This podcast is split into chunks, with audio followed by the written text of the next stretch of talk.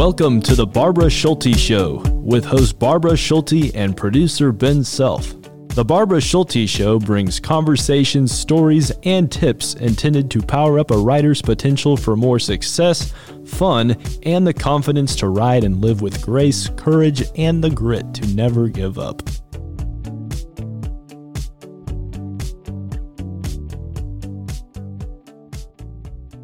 In this episode, you'll meet Patti Colbert and Laura Yarbrough, two savvy Texas cowgirls who compete in Stock Horse of Texas. Patti is a longtime mover, shaker, and producer of events in the horse world, like the Mustang Makeover and the Time to Ride program. Laura is a yoga instructor, true cowgirl, and shining light. They share what they look for in a trainer, which mental skill strategies keep them focused in the show pen, and the key to moving our industry forward. You'll love their senses of humor and realize how we all come from such different perspectives.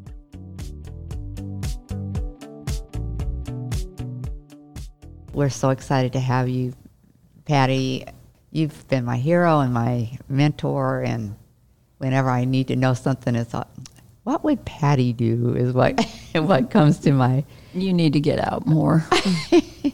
and then Lala, you're my dear friend, and we ride together, and sometimes, and uh, you try and get me more flexible doing yoga. So, so happy that you guys are here. Welcome. We all need to hear a little bit about your background with the horses. Well, I'm I'm a product of Roy and Dale and Fury and Flicka and the Lone Ranger and Tonto, and you know, I wanted to marry Trigger. um, so I was raised in the suburbs, uh, and you know, as I've said before, the m- my bedspread was my mountains, and my shag carpet was my pasture, and all my little China horses and all that stuff um, embedded in my brain that that was my dream world, and that was my happy place. And so as I progressed, my parents, you know, didn't understand or know how to connect me. And I found a neighbor that had a pony and, you know, just climbed until I could really find a place where um, I could be involved with horses. I had to raise my own money, which I think taught me to put on events. Uh, I mean, I'd do carnivals and things like that so that I could raise enough money to go ride the horse. And it's funny when you look back then, like that's really what the Extreme Mustang Makeover was, was a real effort to put on a show to make money. And as were the other, you know, all of our horse shows. I mean, that's kind of the end result is to put on a really quality competition that you have fun at and that the organization makes money so they can keep doing it. Mm-hmm. Well, you know, that's what happened to me when I was a kid, and it stuck. So um, they've always been my passion. I'm just so lucky, like I think we all are, um, to have these animals as our absolute passion. Mm-hmm. And um, that kind of allowed me to connect with different people. Probably the most influential person as I kind of went through that was Glenn Neens, who owned Redonda Roca quarter horses. Those you old folks, you know, we stood Doc's Links and Doc's Prescription, and that was part of the Super Syndicate. And that's when I first met you. Yeah, it was just amazing back in the Funny Money days, and um, so I got to be there, and he allowed me to do all kinds of things, which then evolved into my career path. Mm-hmm. Okay, Lala. What's your background with horses? Well, Patti, I didn't know all that. it's cool. Um, well, I had similar. Um, I am a child from a American Italian American family who had nothing to do with horses.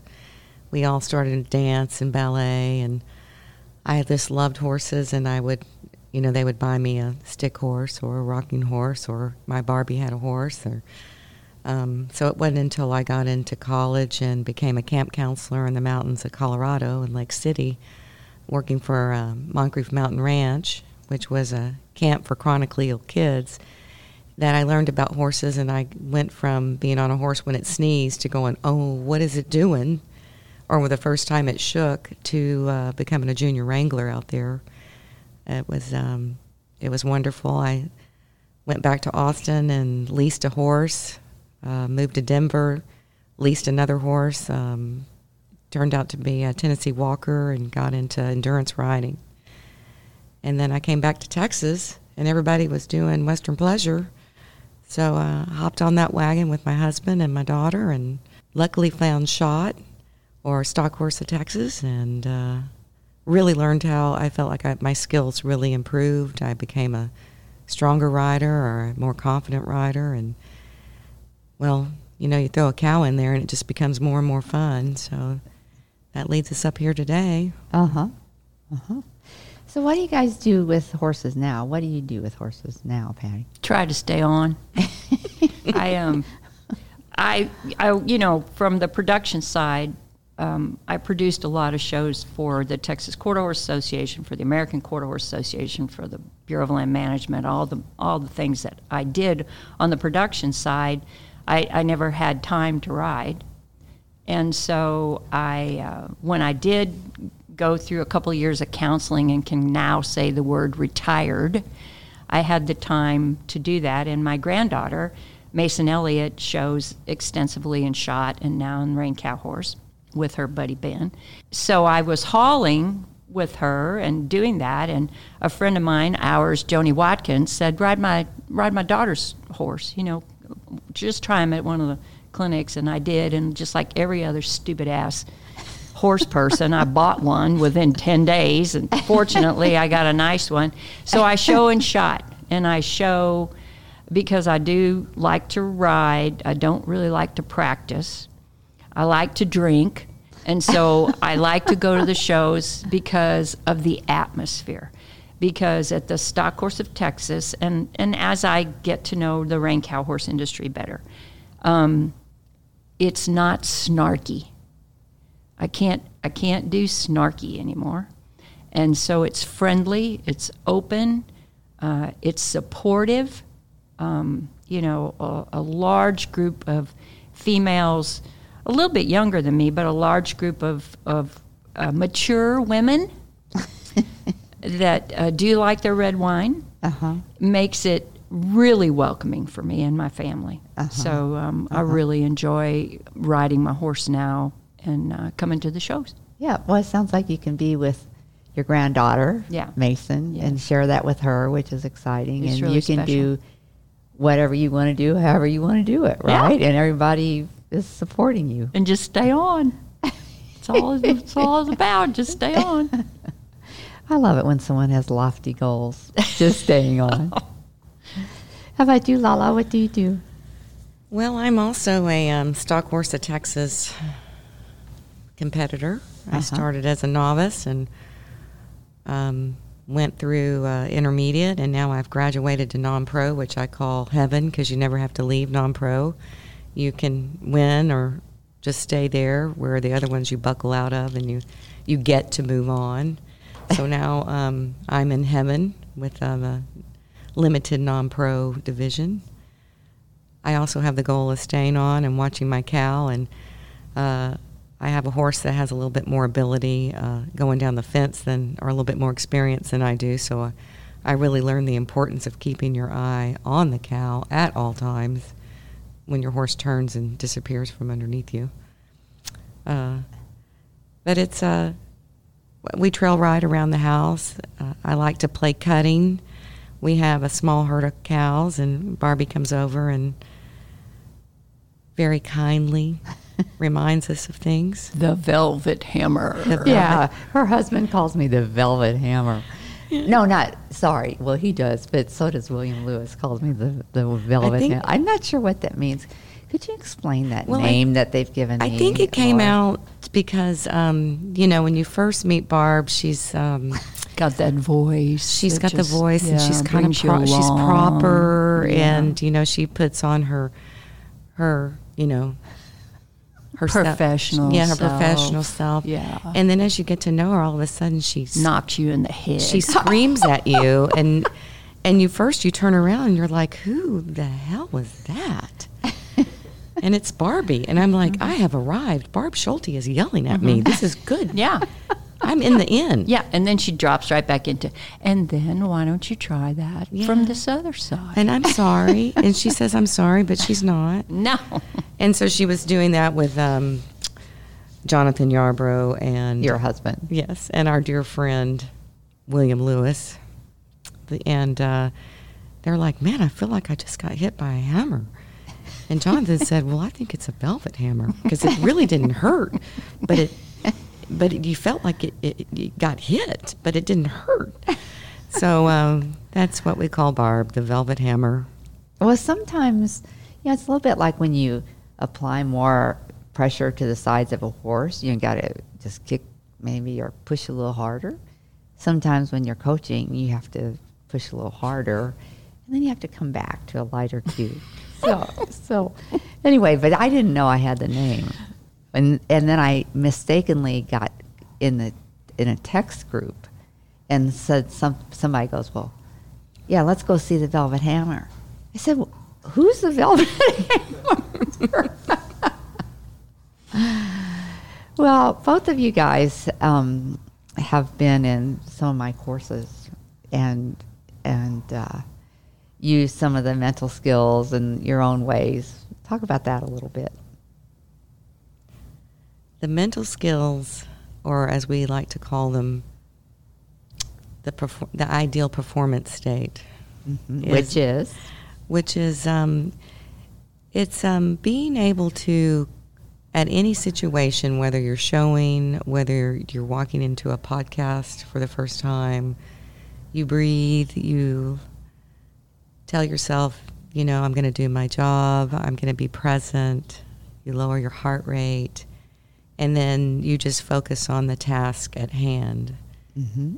and um, you can take that to any aspect of your life. But with showing, it really helps um, reduce the fodder or the chaos of a horse show because people tend to get, if you don't show, it's like going to some store on Black Friday on occasion. People are just stirred up for whatever reason.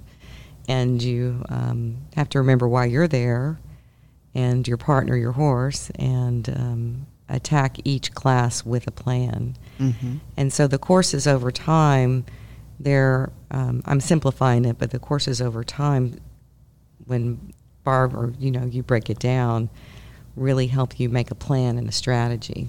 Mm-hmm. Well, I think my favorite part of it is so many, but the the breathing, of course, but the whole concept of ritual pulls it all together for me um, in your teaching uh, because I'm so ADD that uh, and so easily distracted by anything um, that it it really helps me focus to have a ritual and and to and to incorporate that breathing into part of the ritual and um, now you start to understand when when you've been a part of your teaching what when you read about you know the various sports or or just high performance people be that um, singers or or race car drivers they all have a ritual that they go through.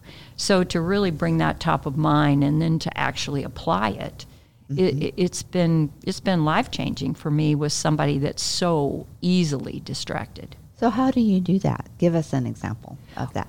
Well, I I I've started now with brushing my with getting my horse ready. I thought you were going to say brushing your teeth.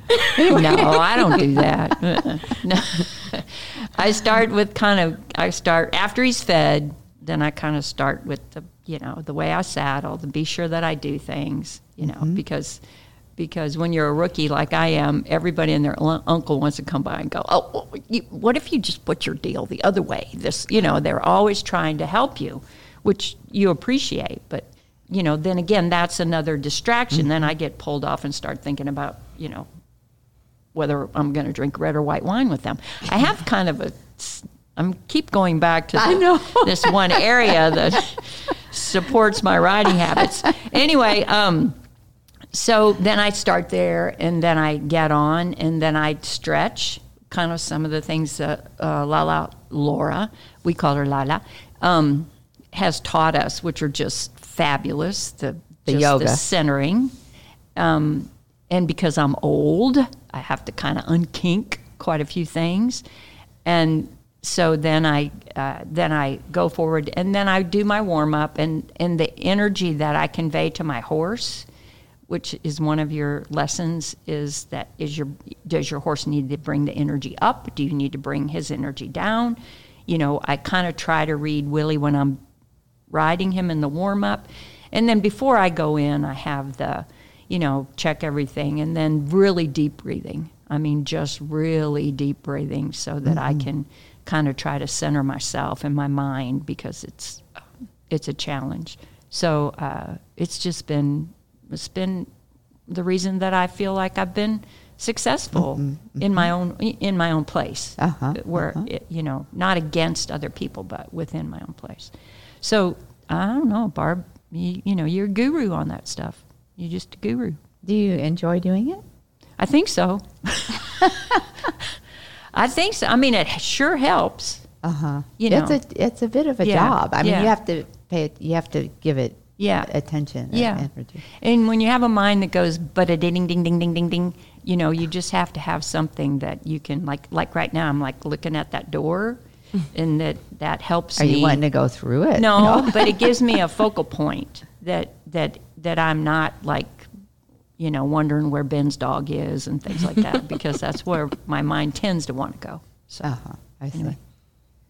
How about you, Laura? What strategies do you use? The um, one that I really take to heart and took a lot of um, show day jitters away was get yourself ready, get your horse ready. Mm-hmm. And you know, I don't have to worry about. You know, it's it's helped my marriage quite a bit because we both show, and uh, that could be a podcast in itself. that could be a whole podcast. How do it. you show with your spouse? I don't. I don't think we're quite on the same level as the Dawsons as far as getting along. Um, I know we're not, um, but they're newly married, I guess. Um, but showing together is um, it can be a challenge, and um, but right there because my I've taken Jonathan to the clinics as well, and it's um, just get yourself ready, get your horse ready. Of course, I um, I do my yoga uh, on horseback. I do. I stretch my horse. Uh, we. I don't get on without stretching my horse. It's my time to look into his eyes and tell him he's a champion. You do that to Jonathan or your horse? no, to my horse.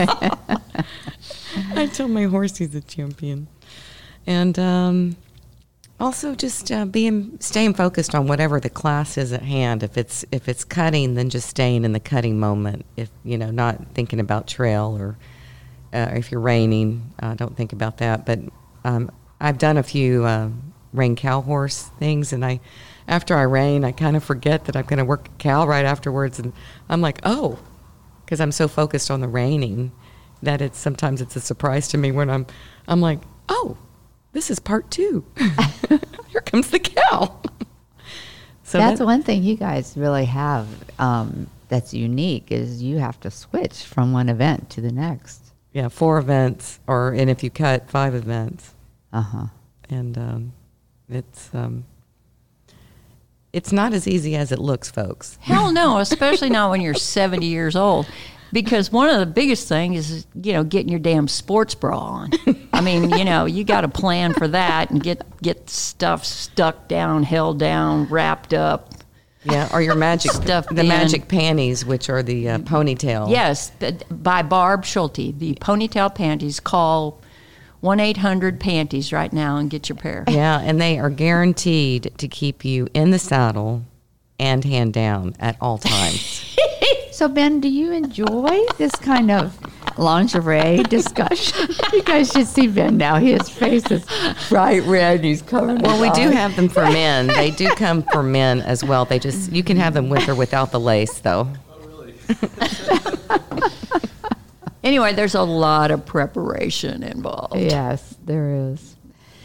Well, let's talk about practicing a little bit.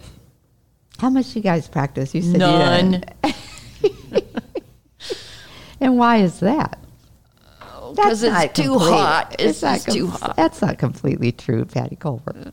Well, I don't. I'm not a dedicated rider. You know, there's a lot of us out there, you crazy ass horse people, that just kind of want to go have fun and be with your horse and be with your family and friends and all that stuff. And Uh-huh. yeah, I mean, I'm competitive, but I'm not driven. So when it's, you know, I mean, we've had a nice summer here, except for the last three weeks. So, you know, I, I would ride. And I do enjoy going to our friend Shannon Piggott's and working with her and you and taking my horse and kind of making an adventure. But that get out, get your horse out, saddle him up, blow circles. uh-uh. No. no. Not on my, my list. That's why shot's such a blessing because you can kind of get there on Thursday. You can ride a little bit Thursday night. Then you're in a clinic all day Friday, and then you go show mm-hmm. your horse. So mm-hmm. you've practiced mm-hmm. and you're ready. Anyway, How about you, Laura? I think you, she works at it. well, first of all, we haven't really talked about this, but Laura and Jonathan have their horses at home and ride together at home and then go around and take lessons, which I think is awesome. But anyway, you go ahead. Tell us about practicing.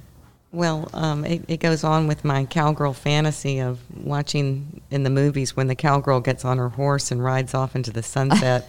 and then when you get your horse and you do that and you're in the mountains of Colorado and you figure out the horse really doesn't want to be out there by itself. you know, that's a big reality check.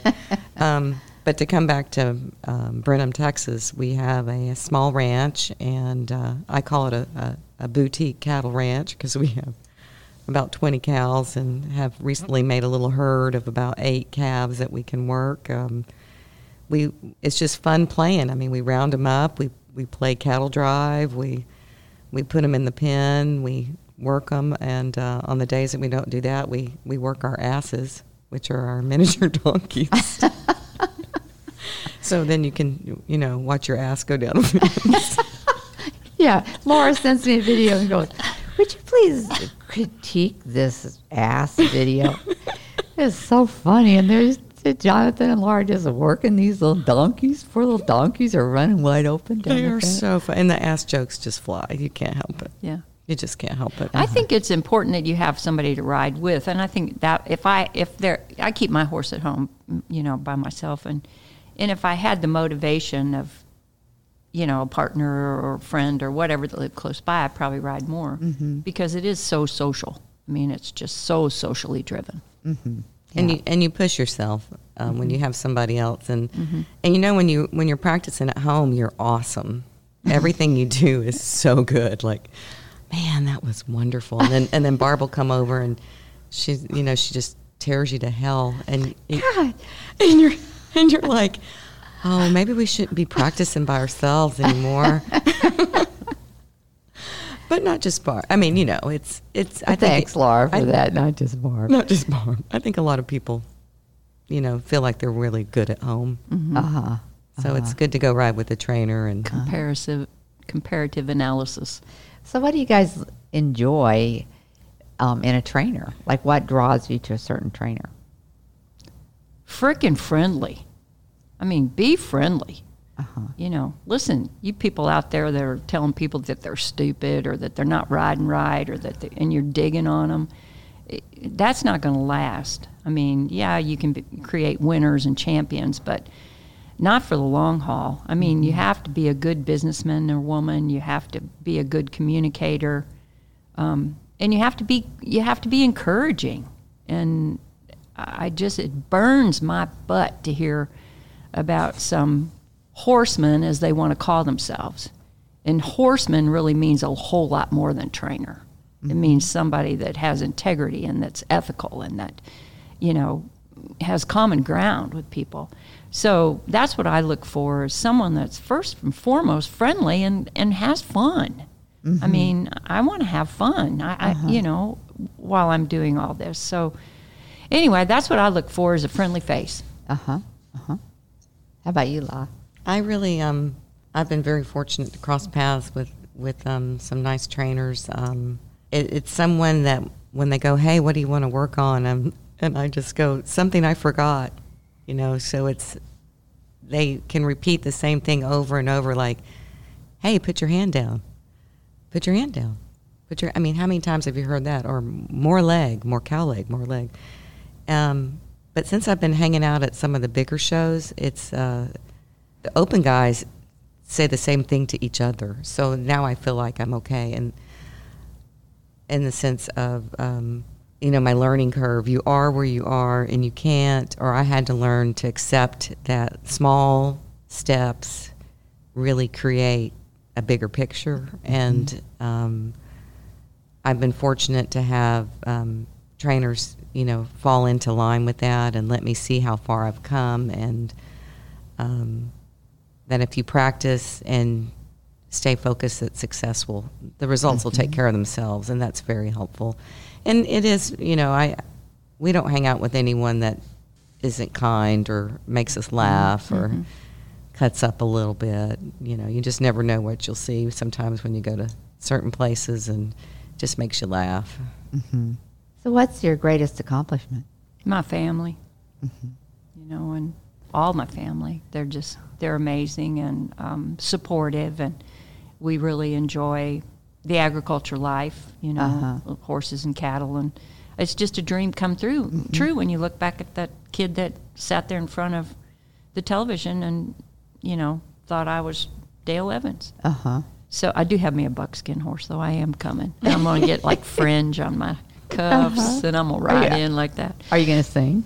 Maybe, probably not. Um, so that that I think is is the greatest. And then being being lucky enough to be in my passion, to work in my passion, and have a long career in my in my passion. How about you? to um, to be a steward of such a great animal i don't look at myself as a horse owner because i just don't feel like you can own such a great spirit um, to the, the appreciation of the horse and that i have learned the ability to take care of them and to to ride them to bring them along to introduce them to other people. Um, my husband didn't ride and um, when we first um, were dating and and now he's an avid rider and and he, plus he used to be an avid fisherman. So um, now we have just as many bits as he did fishing tackle it's kind of like a fisherman going oh i can't catch anything with this bait i need to switch baits so it's kind of the same thing with all the bits but um, it, it's worked out to my advantage because i would probably still have the same bits and the same tack but he's really um, forced me to, to move on. So my greatest accomplishment probably is just um, to look back and say, yeah, I, I, you know, I became a horse person. Uh huh. Awesome. I are one. So, Patti, you um, I always like to get some of your perspective about the horse industry, and I I think you should uh, tell people the different things you've done because you've done such incredible things. You work for the AQHA, you know, did the Mustang makeover. Share with us, if, like, what? How did you get into all that? I don't know. You know, you just I I kind of I get bored, you know, so I so I do things for you know, I, or a when I look back on it, it looks like I did things for six or seven years, and then um, kind of one didn't leave in a bad way. I was left in a really good way, and um, and and went on to different things. But it it was just um, interesting to do things differently. I, I like to I like to scare people a little bit because it's I like to scare myself. That's what the Velvet Hammer does. That's right. Kabam. And so um, that's what kind of led me to do different things. It was, um, again, great mentors. I mean, great people in my life that allowed me to, to do different things. But people always seem to want to hear, you know, I work. I mean, Texas Quarter Horse, we oversaw both, all the racing and all the show, and then I was part of. We just passed parimutuel. I was uh, very involved in trying to get parimutuel here in Texas, and we got that accomplished. And then I went to work for Texas Quarter Horse to try to get the tax reduced. After we got it there, we wanted to, to re, a reduction in that, and so we worked hard during the legislature. So I've lobbied quite a bit um, there in Texas and understand what it takes to do to keep this horse racing going and and also ran the show so it was like two different kinds of people that I had to scramble the eggs continuously because racing and showing are all quarter horses. Well, I mean, there's thoroughbred racing, of course, and everything else, but to keep everybody pulling on the same rope. And then went to work for AQHA uh, in the foundation to raise money, and I'm motivated to help young people into equine research and preserve our history. So that was easy for me. I was passionate. But the real kicker was when I started my own company and had a lot of great clients, incredible clients. And then I got invited to a think tank with the Bureau of Land Management on how we're going to get these Mustangs adopted. And, you know, that's where the Extreme Home Makeover back then, um, whenever that was in the 80s, 90s, um, was like my favorite show. It was where they took, you know, kind of a house that was a dump, but a great story with the family. And then they sent professionals in on a very short time period and changed the whole dynamic of not only the house but the family. And so that intrigued me, and I thought, you know, horse trainers usually the good ones won't take one for less than 90 days, you know. So maybe we could take like a hundred wild horses and put them with a hundred professional trainers for a hundred days and then put them up for adoption because their stats said a horse that was gentled, even halter broken, had a hundred percent times more chance of being adopted than a wild horse in a pen. And the Bureau of Land Management thought I was nuts, and you know, but I got thank goodness for um, some of our sponsors uh, that were there back then. Now Zoetis, but way back then, Pfizer, and before then, whatever they were, they helped a lot. Uh, Dr. Tom Lenz was amazing in helping us get that put together. Billy Bray, uh, Equibrand was amazing. Western Horseman stepped up, and we put a hundred. We got a hundred thousand dollars pulled together on that first one. And I'll never forget. I know I'm going long, but you got to No, hear go. this. No, you go. So we're here in the Watt. We're showing in the Watt right here in, at Will Rogers, our very first ever Extreme Mustang Makeover. And we're running back and forth like crazy, just like first time event, blah, blah, blah, blah. And it was like, we're going to start at 8 o'clock in the morning. And I ran down because the damn what, the announcer's booth, is on the opposite end from all the offices. So you got to like run that sucker. And um, I'm running down, I look over, and I'm like, who the hell are all these people? I mean, the stand was like, I mean, I think the Watt holds a thousand people. I guarantee there were 500 people in there at a horse show at eight o'clock in the morning on a Thursday, and and it just got all over me that it's the draw of that wild horse. It's that it's the intrigue that the public has about that wild horse. Mm-hmm. So we played or preyed on that concept and brought in. I mean, we would just I don't know if y'all ever came to them, but I mean, we would sell out the Coliseum every time we had it when we were here in Will Rogers and all around the country. So it was a great learning tool for me to understand just how many incredible horsemen and women there are in the United States of America, and they don't give a rat's ass about coming to a show. They just want to train their horse, they just want to do a good job, they want to learn, they're non competitive, but you give them a little platform to come and be appreciated because we kissed ass like you can't believe. I mean, we gave them shirts, we gave them tchotchke, we appreciated them for coming and doing that with this wild horse, and it, and it's been amazing. And you know, we've been responsible. Not, I mean, I retired several years ago, but responsible for the adoption of thousands and thousands of those stinking Mustangs. Mm-hmm. You know. So anyway, I don't know what you asked me, but I asked you about your career path and all the Oh, different. there it crea- is. Yeah. all the different creative things that you've done. good. I answered right then. It- well, and I just want to comment about the Mustangs. That was just such a brilliant idea. And I, I judge. I don't know if I judged the first one, but you asked me to mm, judge one of the early ones. First or second?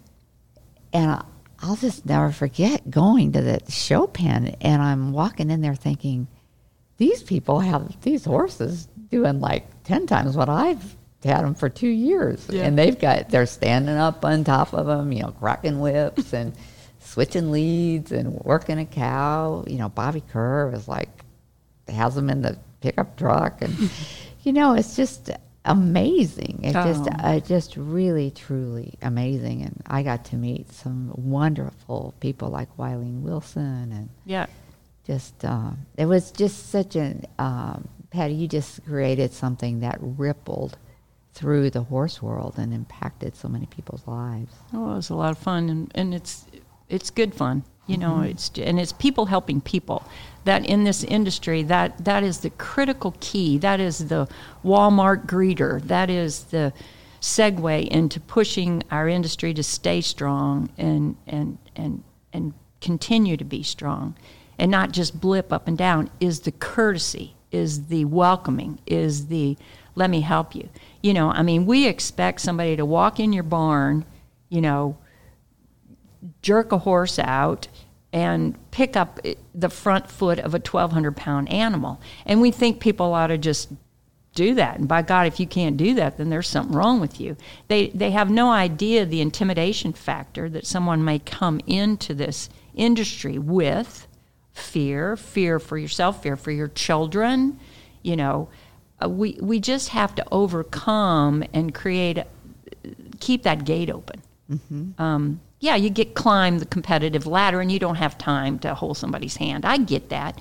But then after the Mustang gig, then I took on um, a contract with the American Horse Council because they were seeing such a decline in riding and whatever. So we created a Time to Ride program where we uh, did financial incentives to entry level stables, you know. And all you big time trainers out there that listen to Ben's cool kick ass contact cow horse stuff. All you people, you know, I mean, and I love you and I admire you and I want to I want to be you. But boy, if you got a barn in your neighborhood that'll take entry level people, there's your money. I mean, there's your money. I mean, go create a relationship with them and don't look down your nose at them because they're a feeder system for you. This is the mm-hmm. way shot is for reined cow horse, for the cutting horse, for whatever. NRCHA, NRHA, any of those better be taking care of shot.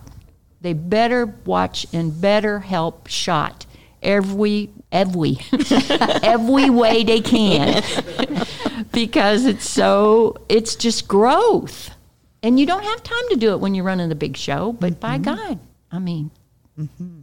take care of them that are bringing them to you. Mm-hmm. So anyway pilgrims that's enough for today. And well, Laura, I, I don't think that you, you tell me if I'm correct, have ever known anything but shot, right?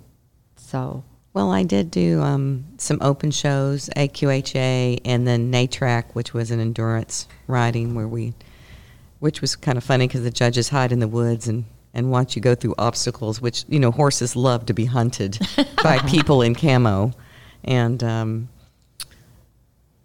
it's, um, Shot has, our, you know, the motto at Shot is making better horses and better riders. And it's, it really has done that for so many people. And I've been in a position to watch a lot of people come up now. I've been involved in the organization a few years and, you know, see the, see the college kids that compete uh, graduate or become trainers or hell start running the college programs and uh, we really foster the youth in shot and seeing the the camaraderie between the youth, um, the supportiveness, um, you know, the cheering. They um, they they win some swag, you know, they earn it, and then also on the backside to see a lot of the the um, youth work for trainers, uh, you know, clean stalls, you know, saddle horses, wash horses, you know, you know, set up show, you know, at the at the shows, set, you know, bring if a trainer brings 30 horses, there's a little bit of logistics that goes in that. And um, I, I think that one of the things about shot that's so unique, just from being a person who, well, have I've been cutting most of my life, but now in the past four or five years, I have a broader perspective of all different disciplines and types of organizations. And you know, shot was started the mission was education. It was not started as a mm-hmm. competitive association. The, comp- the competition grew out of it. Mm-hmm. So they've always been an organization that was about serving the people and welcoming them. And I, it's just amazing to me how SHOT just continues to explode in growth. And I think because of that, while other organizations struggle, Right. Well, they're nimble. Shots nimble. A kudos to our executive director Jill Dunkel, and she's amazing, and she's smart, and she's quick. But they maintain a small board of directors, very small. I don't. know, Laura may know. I mean, I don't think it's more than eight, Yeah, about and and it's not cumbersome, and they can make decisions with a phone call. They can they can move quickly. They can they can make changes if they have to. They don't have 247 board members, you know, that meet once a year and bring. I mean, it's archaic the way that some of our organizations are run. It, it is it is archaic. Young people like Ben are not going to spend a weekend sitting in meetings making decisions that have to get fed up through an executive committee. I mean, it's a waste of time and money. And you don't look at there's no corporate no no successful corporation that operates like that anymore. I mean, mm-hmm. So yeah, we've got to be we've got to be nimble. We've got to move quickly. We've got to make adjustments. We've got to be fair, and um, small, quick organizations are going to be successful. Yeah, and we and we're connected to um, the the National Stock Horse Association. We, we they held their World Show in Oklahoma, and you know we're starting to meet other people or their organizations and feed them in from um, you know Colorado, uh, New Mexico. I mean, just all over the country. There's sm- smaller stock horse, and we're all blending together. And I, I really like it how the uh, the Californians always say, "Well, we started it," and it's like, "Sure, okay, we'll give you that." Um, well, what do you think is the future of horses? Because I know the American Horse Council did that study and it was declining back then. Like, what year was that? It's a it's a downward trend. You know, Uh-huh. um, we're all blipping right now because you know it's as good as it's been from back in the oil and gas days when I you know I sound like an old fart, but you know back when there was a lot of money going on. There's a lot of money changing hands right now because people want to be out. They they're looking for new adventures. They're looking for quality experiences, and as we all know, that horse can bring that to you. Um, so the growth has been incredible. I mean, the, the sale of these horses is just unreal. And the young horses in the breeding business has been unbelievable. But um, that's not to say that, the, that, well, you know, I mean, the urbanization of, of America is happening. People would rather be able to walk to work and get Starbucks and their idea of agriculture is a pen of chickens, you know, in their backyard if their homeowners association allows it. So um, we're moving away from where 10 acres used to be your dream to, you know, the condo downtown is kind of your dream. And then an aging of America, you know, um, what we were fed through media, not social media, through TV and radio, was the good guys wore white hats and the bad guys wore black hats, and they always had a horse and they always did this. Well, Ben's generation, you know, moved from, you know, from space to now all of the things that can be created virtually. They can be anywhere and anything. And um, so their dreams are not built around, you know, riding a horse. Um, I mean, some like Steven Spielberg's smart enough to do Spirit, you know, and made that tie.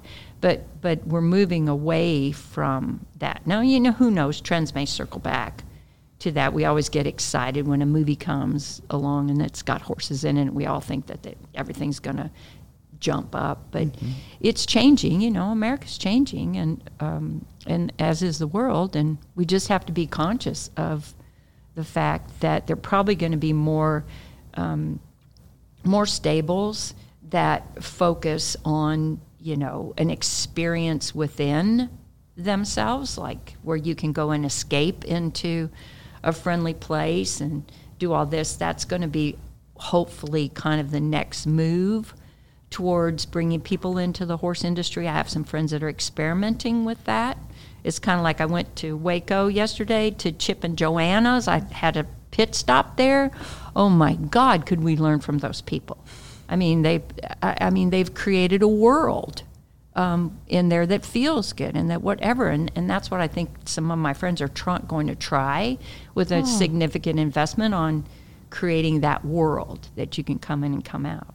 You know, the Dude Ranch kind of mm-hmm. thing, but mm-hmm. horse oriented. Mm-hmm. So, anyway, there, there's some efforts because, God, what a product we have. I mean, Yes. pretty easy sell if you can just get the people there. Yes. All the more reason to be friendly, right? Amen. And to be welcoming. yeah. So, who are some of your heroes in the horse world? People that have influenced you and you you admire. I'm a lucky girl because I um, I've been involved with the National Cowgirl Hall of Fame for a long time, and I call myself a hauler of famers because I get to pick them up and haul them around and do things like that. So I think our dear friend Audrey Griffin, who was the epitome of class, elegance, and cowgirlism, is uh, probably at the top of my heap on um, on people that I admire in the industry. And for those of you that don't know her, she was, you know, she did all of the what do you call that? Jumping on, standing on the horse's back, jumping Roman over cars and crap. I mean, everything. She did it all, and and then she just was amazing. And she was eighty six. 80, I think 80. something like that. Yeah, 86, 88. And she saddled her horse up and hooked her trailer up and went out to work cattle one morning and, and, and died on her horse. Yeah, had a heart attack on her horse. On her horse and just gracefully fell off her horse and, and died. And I mean, to me, that's full circle. Yes. Amazing. God loved her a lot. Yeah. So, She was a bright light. yeah, it was amazing. But lots and lots of great men and women in my Uh-huh. life. Uh huh. Lots of them. And, and I, I go back to a, a dear friend, Brian Summerall. Um, we showed um, at some of the open shows uh, all around, and uh, Brian was one of the founding menor, men, uh, founding members of Shot with B.F. Yates, and um, Brian never met a stranger, and he I, he put me on a cow the first time, and, and I remember um, coming home after working my first like I never thought I would ever be able to work a cow. You know, I'd watch people do it. I had no idea the high or the exhilaration it is when you put a cow into the mix. And uh, I'm like, how hard can it be? You know, all these guys are doing it. so, but Brian is a was a very bright light in a lot of people's lives, and um, uh, he is somebody I he rides in my saddle with me a lot. I can still hear his voice. Uh-huh. Pet on it, pet on her, pet on that horse. Uh-huh. Um, of course, um, you know Barb has been a bright light. Oh, sure. Now you're trying to make up Yeah. for the for the the velvet hammer. hammer. you know, yeah, no, Thank you. you. really have, you, Uh-huh. you know, and and uh, hey, when Barb Schulte calls you, you pick up the phone. Now, when Patti Colbert calls you, you better pick up your phone and have your checkbook Better- handy because she go run. you know, but um, but uh, we don't mind when when Patti calls because it's always a a good cause or a, a it's a, it's a money well spent. You Uh-huh. know, it's going to be it's going to go to the right in the right hands and not hopefully for her drinking habit. You couldn't afford that. Well, um, so what's something that uh, people don't know about you guys? I want to hear your your what's God something people. almighty, I don't know. I think they know everything. well, um, I was a critical care nurse in in uh, I- ICUs. I, will tell you. I will tell you one story. So we're in the alley. And what, what's the guy's name? I can't remember. That's um, she knows what I'm gonna tell. uh, yeah, I know what you're going to tell. Anyway, a darling guy that we Dwayne. love, Dwayne. So he's he's got a yellow horse, and he goes in the stall, and the next, and he's right next to me, and I hear this whack, and he falls backwards out of the stall. That horse has just cold cocked him in the head, and I'm like, he's dead. And and my daughter's there, and she gets down on the floor, and he starts one eye open, and she said, "Do you, do you know what your name is?" you know, do you, how many fingers am I holding up? What, you know, all the things we're not, we're not, we don't know how, how to Saw do it in the that. movie. Yeah. And so thank God Laura's walking down the alley and I had no idea she was a nurse. And so she just immediately came and just had that calmness like take over, like just he's gonna be all right, just whatever. Like, no, he's dead. and so she so I could see that I didn't know she had that gift, that healing gift. So anyway, that was fun to Yeah. not fun, but it was good that you were there. Yeah, I spent a little time in some neurotrauma ICUs, and um, I always got the horse injuries um, or the difficult patients. They figured I could handle a horse, so I could handle these.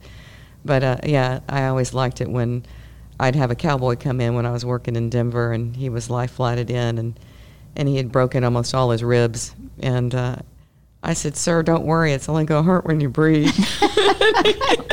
So, Golly. yeah, he was. But it's uh, it, sometimes I look back at that person and I wonder who she was. But you know, now I'll call nine one one if if y'all need me. I'll help. I'll be there. Laura's good to have around. Yes, she is.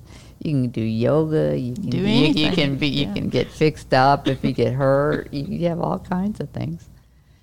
Well, Patti, I know you probably have some wild stories in there from all your years. Do you have a, a story to tell us? God, no. I'm going to write a book and sell the book because I've got a lot of good secrets. Well, just tell us one. Tell us who you pulled out of bars.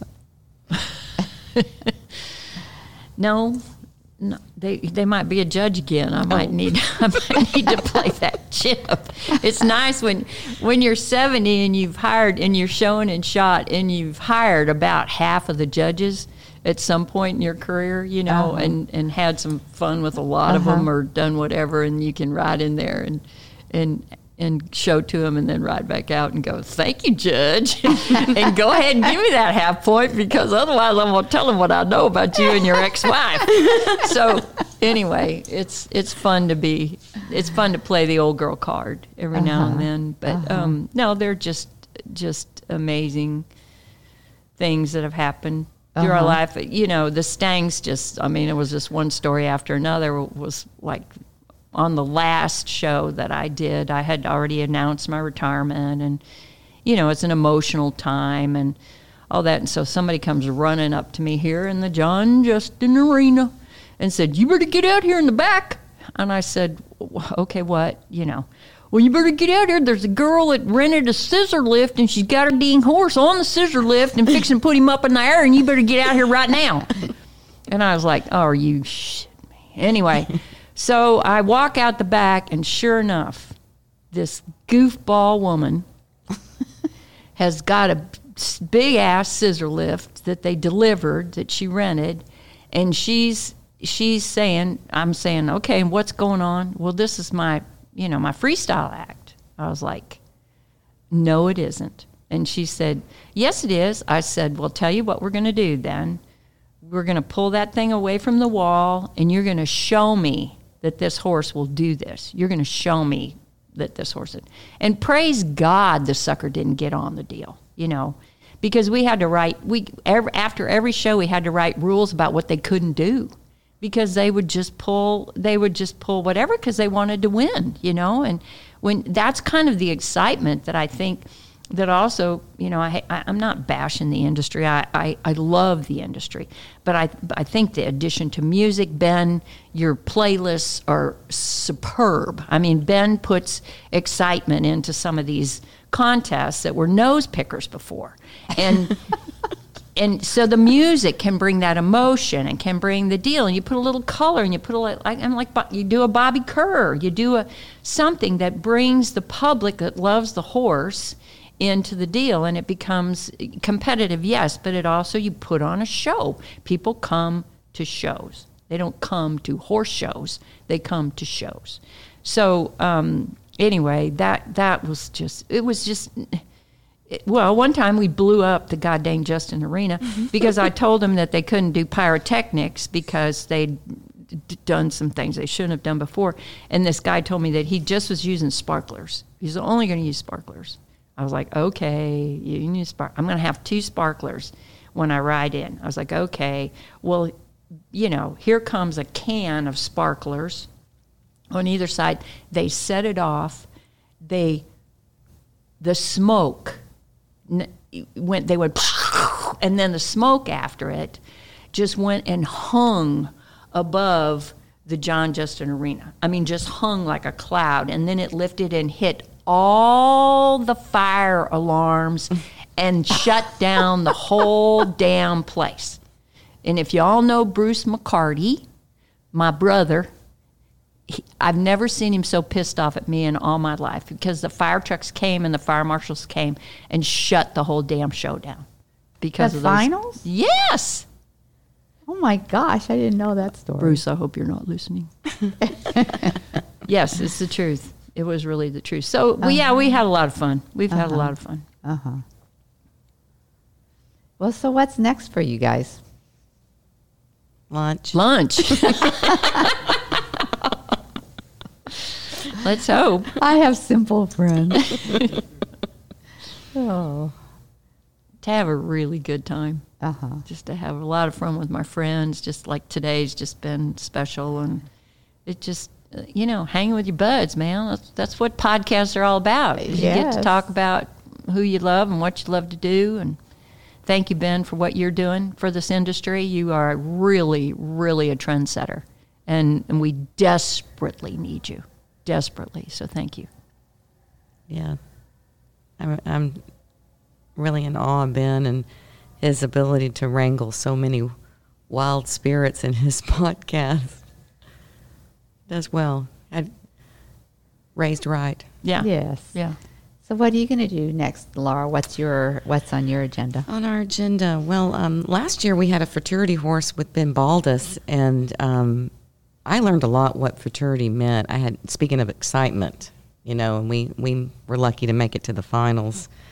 And uh, that was uh, Pow Pow Pepto, and he's uh, will be derbying this year, and that is just um, I never understood. It's better than watching your kids play volleyball. You know, it's just like you know you've got your son, your son out there. I tell people, oh, my son's in the fraternity, and they're like, oh, Ben's your son. I'm like, no, Pow Pow, Pow Pow's my son. Um, so you know, we're at the pre-fraternity, and um, we're always looking for a fraternity horse, or not always, I should say. My husband is always kind of looking around. Um, we'll finish out the year. Uh, we have our shot show, our world show coming up in October in Abilene, and you know, Abilene makes you feel like a real cowgirl when you get out there, and uh, we'll show out there and um, see what the Mm-hmm. see what's going on out there. Well, thank you guys so much. I know that you um, took time out of your days and drove up here, and so very we love grateful. you, Barbie. You're the bomb. You're making things happen. You're another one of those innovators that we so desperately need and want in our industry. So thank you for what you're doing. No, you're welcome. I'm grateful to Ben too. It's just, um, I just think, what would Patti do? That's my. Then I think, what would Ben do? Yeah. Younger, smarter. You better start jumping over and thinking about what Ben would do. okay, I just love you both, and thank you for coming. I love you too. I had a blast doing this interview. These cowgirls made me smile and laugh. I wish both Laura and Patti success in showing and drinking wine. Have fun, keep believing, and hug your horse. Until next time, thank you for listening. Thank you for listening to The Barbara Schulte Show. If you have enjoyed this episode, subscribe to us on your favorite podcast platform, like us on Facebook, and follow us on Instagram to stay tuned for future episodes.